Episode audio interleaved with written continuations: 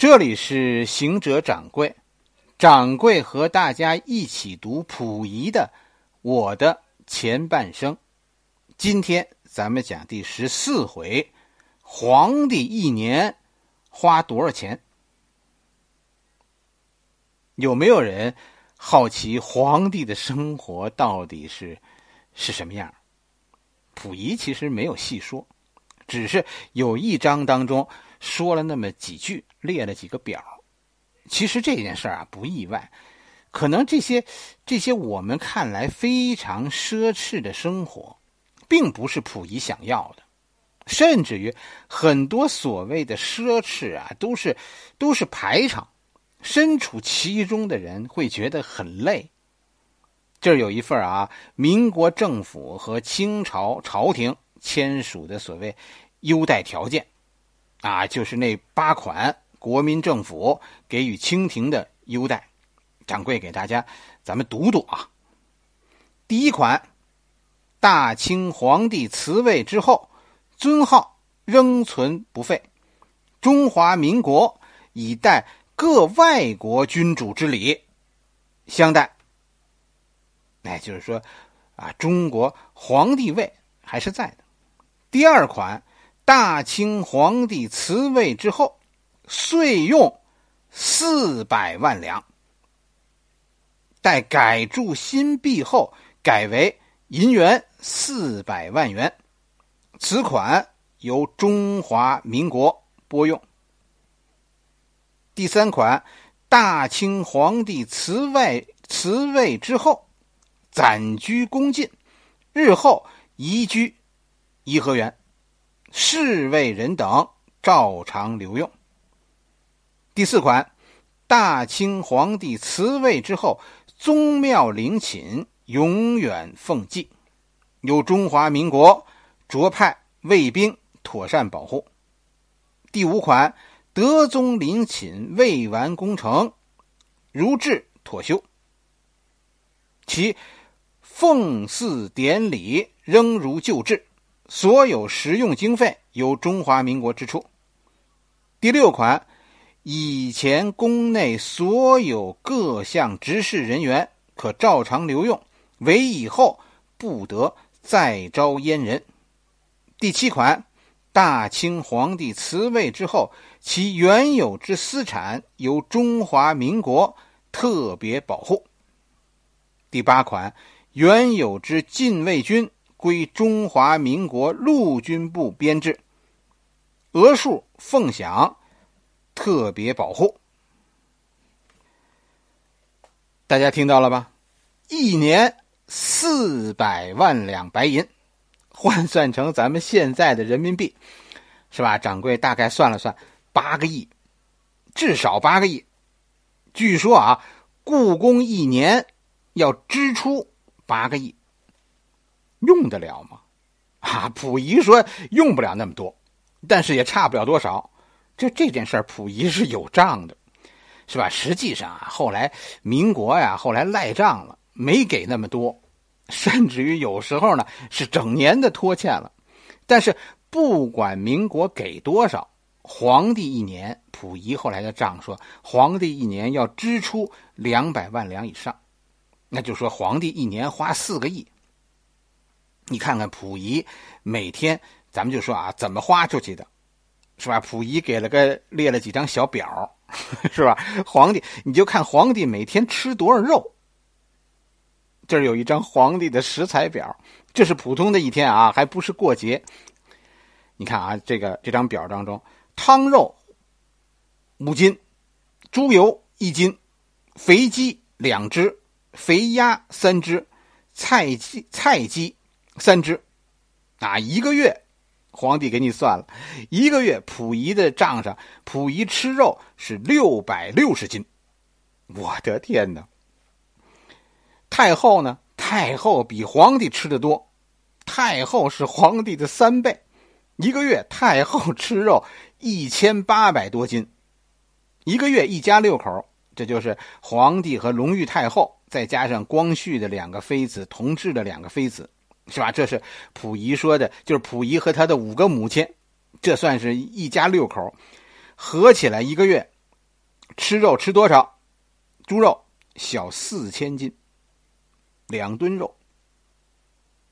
还有别人呢，对吧？这个故宫还有大食堂呢，这食堂也得吃饭。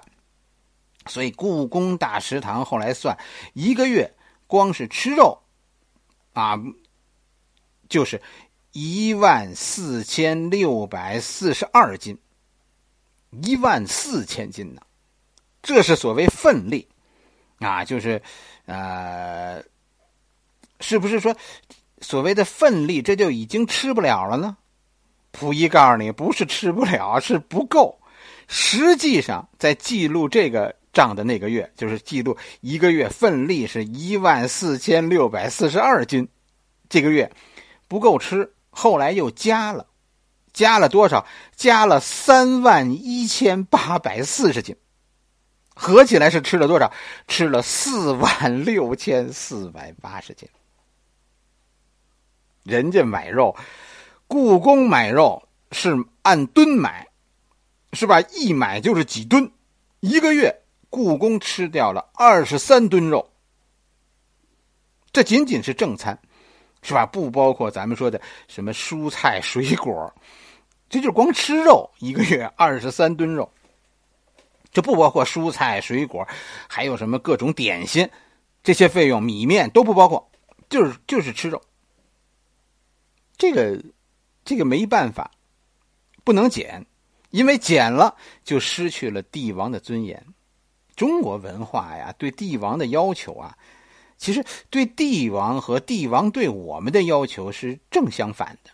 我们好多事儿都是这样，一件事儿对领导的要求和领导对下属的要求，它都是相反的。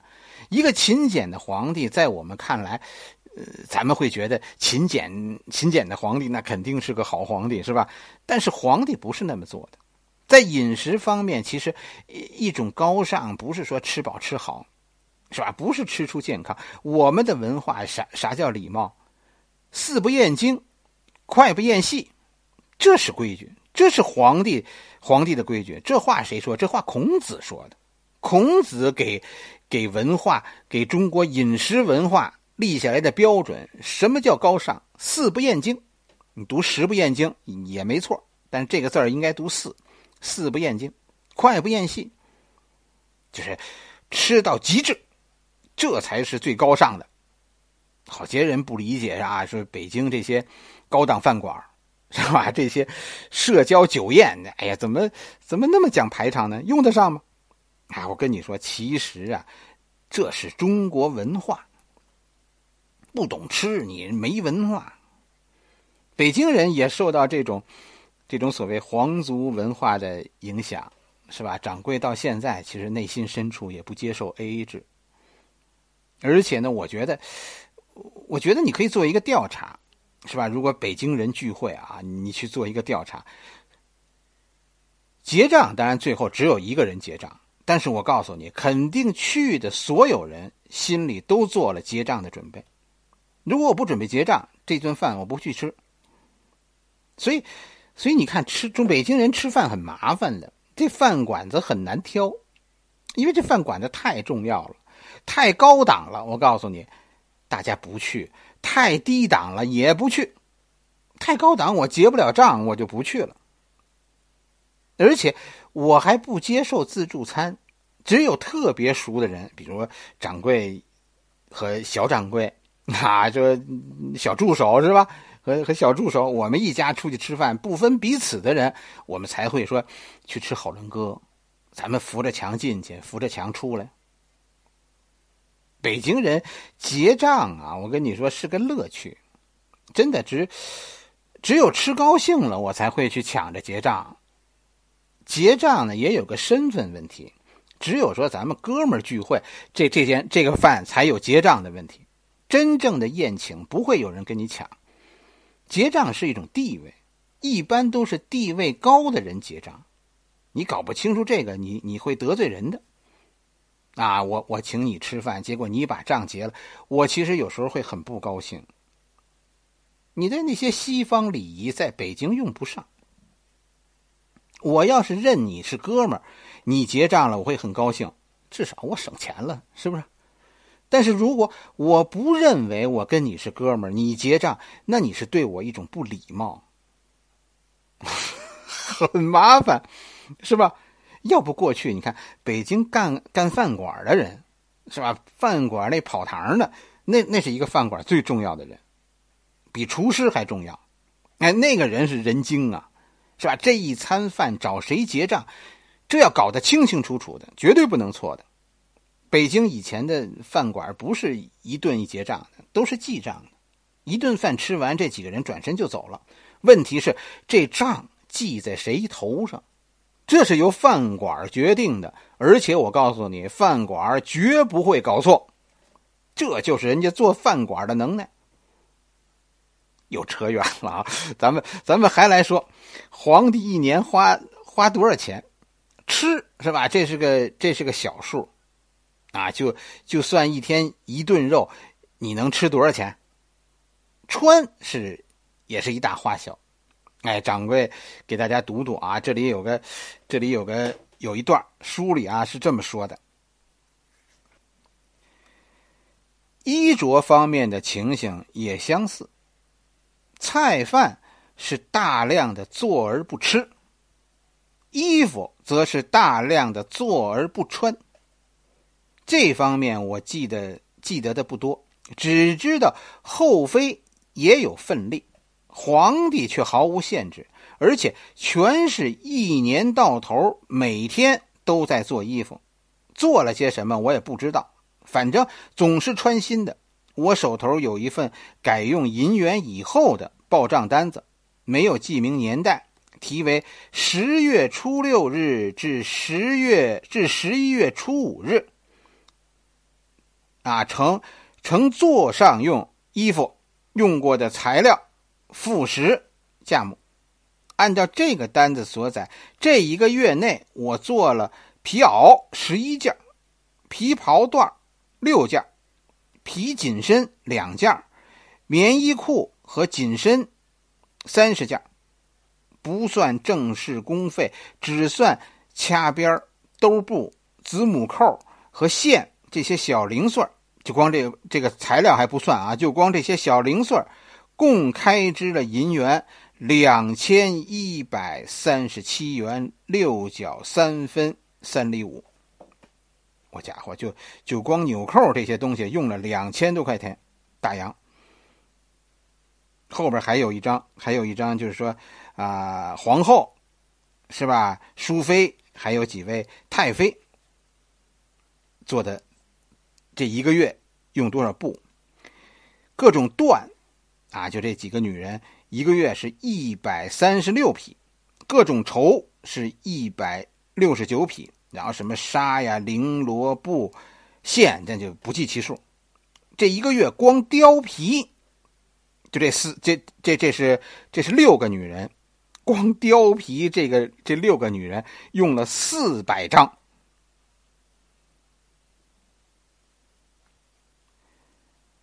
也跟。吃饭其实差不多，是吧？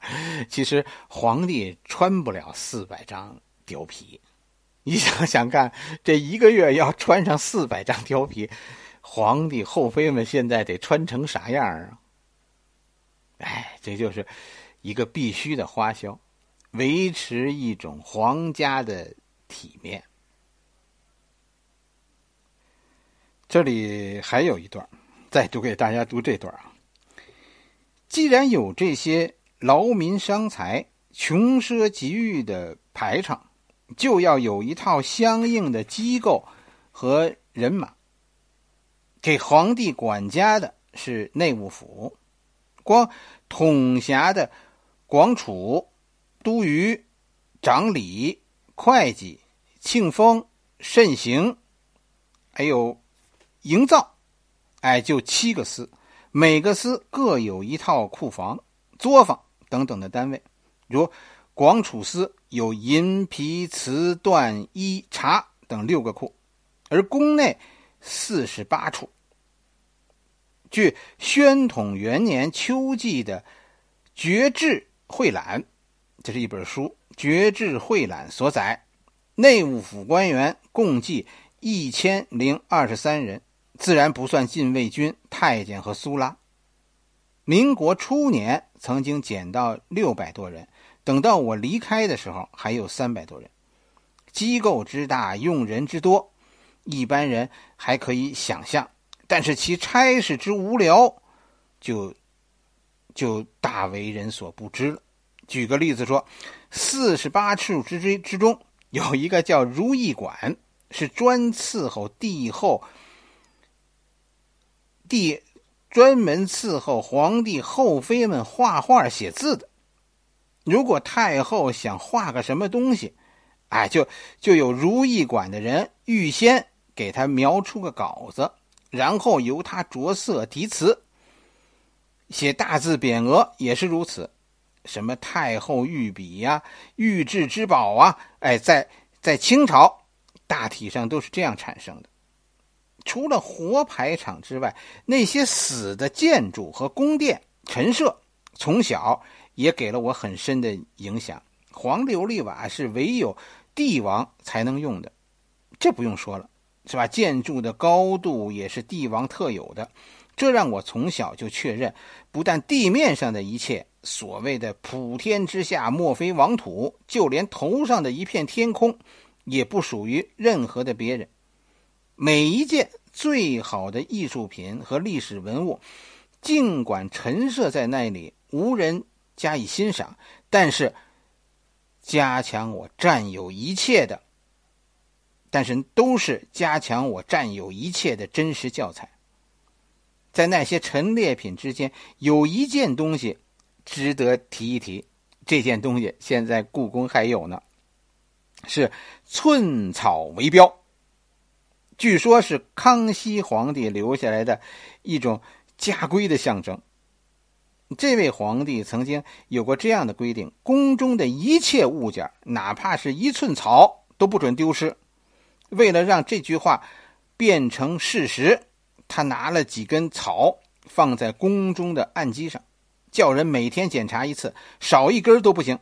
这就叫寸草为标。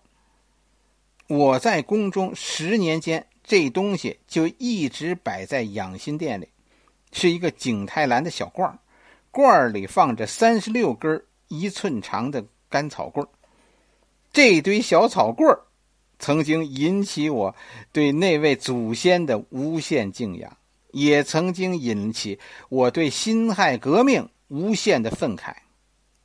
但是，我并没有想到。康熙留下来的干草棍虽然一根也不曾短少，而康熙留下来的长满青草的土地却被儿孙送给了雨国。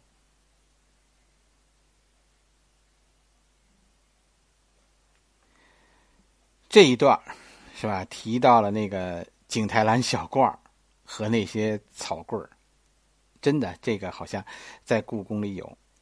而且这里啊提到了一个很有趣的部门，是吧？庆丰司、庆丰局、庆丰，北京有个小吃叫庆丰包子铺，啊，前两年习大的还给做广告的那个庆丰包子铺。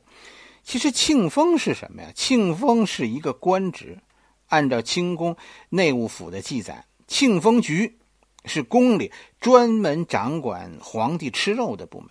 就咱们上面说的那些肉的采购，那那都是由庆丰局负责的，所以庆丰呢，既是个部门，也是个官职，这是个管皇帝吃肉、管买肉的衙门。庆丰包子铺也是个吃肉的饭馆，而且呢，带着故宫的痕迹，所以这个庆丰包子铺啊，其实是是怎么说，很北京。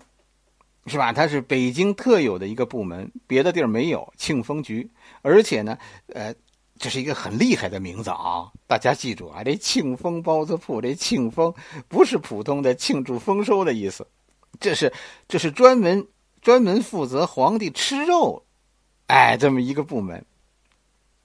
这里还专门有一段，掌柜给大家再再读一段吧，是吧？今天咱们读的比较多，因为这一段。哎，主要都是说的皇帝吃饭的事儿。哎，这有一个皇帝真的吃饭的过程。每日排场耗费人力、物力、财力最大的，莫过于吃饭。关于皇帝吃饭，吃饭另有一套术语，绝对不准别人说错的。饭不叫饭，而叫膳；吃饭叫进膳，开饭叫传膳，厨房叫御膳房。到了吃饭时间，并无所谓固定的时间，完全由皇帝自己决定。我吩咐一声传膳，哎，跟前的御前小太监便照样向守在养心殿明殿上的殿上太监说一声传膳，殿上太监又把这话传给养心门的太监，再传他再传给西长街的御膳房太监，这样一直传到御膳房里面，回声不等消失，一个犹如过嫁妆的行列。已经走出了御膳房，这里有几十名穿戴齐整、套着白袖头的太监组成的队伍，抬着膳桌，啊，捧着绘有金龙的红食盒、红漆盒，浩浩荡荡的直奔养心殿而来。进到明殿里，有小太监接过，在东南阁摆好菜肴三桌，各种点心、米膳。粥品是三桌，另外还有咸菜一小桌。十句都是明黄色刻龙，并有“万寿无疆”字样的瓷器。冬天则是用银器，下托有一个盛有热水的瓷瓦罐。每个菜碟儿和菜碗都有一个银牌，这是为了警戒警备下毒而设的。并且为了同样的原因，菜送来之前要经过一个太监尝过，这叫尝膳。这样尝过的东西摆好之后，在我入座之前，一个小太监叫一声“打碗盖其实，其余四五个小太监便动手把各个菜上的银盖取下，放在一个大盒子里拿走。于是我就。开始用膳了。所谓所谓食前方丈，就是都有些什么呢？隆裕太后每天的菜肴啊，有百样左右，用需要用六张膳桌盛放。他是这是他从慈禧那儿继承下来的排场，我的比他小。按照案例呢，是有三十种上下。我现在呢，只找到一份宣统四年的操卷单，啊，这就是所谓的我的一次早膳当中所有的菜肴。啊，这个菜单子很有意思，掌柜给大家念念啊，你看看，你看人皇帝早饭吃什么是吧？都说早饭吃的要像个皇帝一样，你们看看早饭我们到底能不能吃的？像个皇帝啊！早饭都有什么？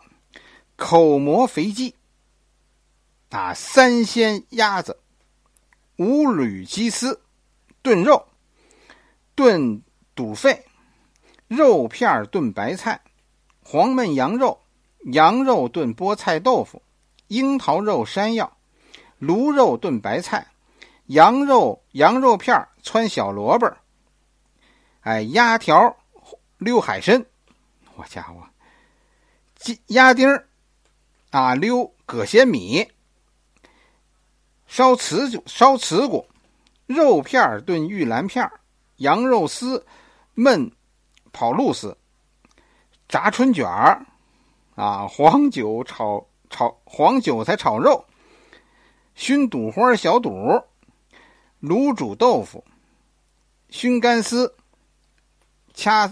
这叫什么？烹掐菜，哎，花椒油炒白菜丝，五香干祭神肉片汤，哎，白煮赛乐，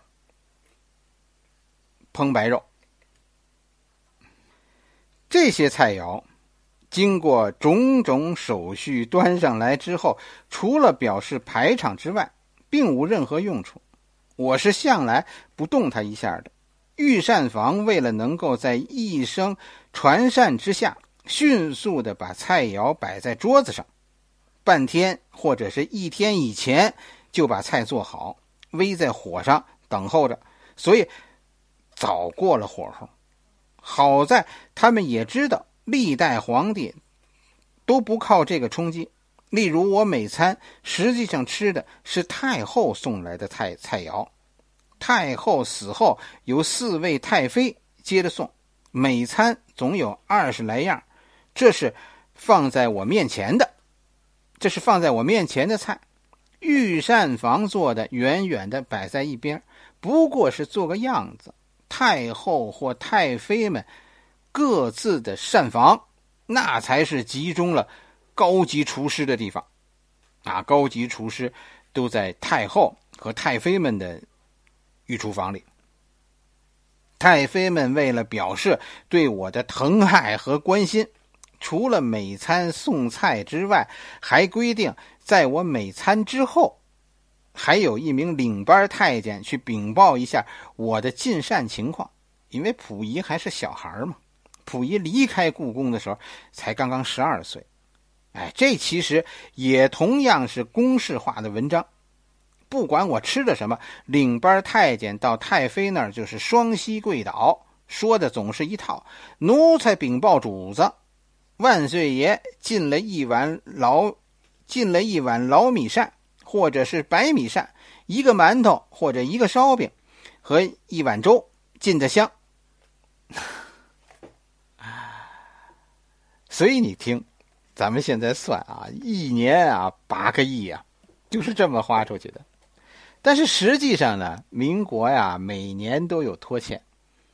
所以你看，在这本书的后来有一张历年，这个是溥仪，就是宣这这张表是宣统，宣统七年到宣统十三年，到溥仪离开故宫，哎，这这一段时间，故宫所所花费的各种费用，虽然一年八个亿啊，但真的是。不够，大体上，溥仪下课以后，故宫的费用大大就说从溥仪从皇帝位子上下课以后，故宫的费用已经大大减少了，但是一年花费仍然有二百五十万两左右。你说在北京养个宅子容易吗？一年的费用，光支出，在北京养个宅子，一年光支出就是五个亿。据说。以前一般的皇帝，这这还不算乾隆那样的败家子儿，是吧？在溥仪之前的皇帝，一年的费用大概在四百五十万两左右。溥仪算是几乎省了，省了一半了。好了，这一回咱们的故事就先讲到这里，下一回咱们继续讲。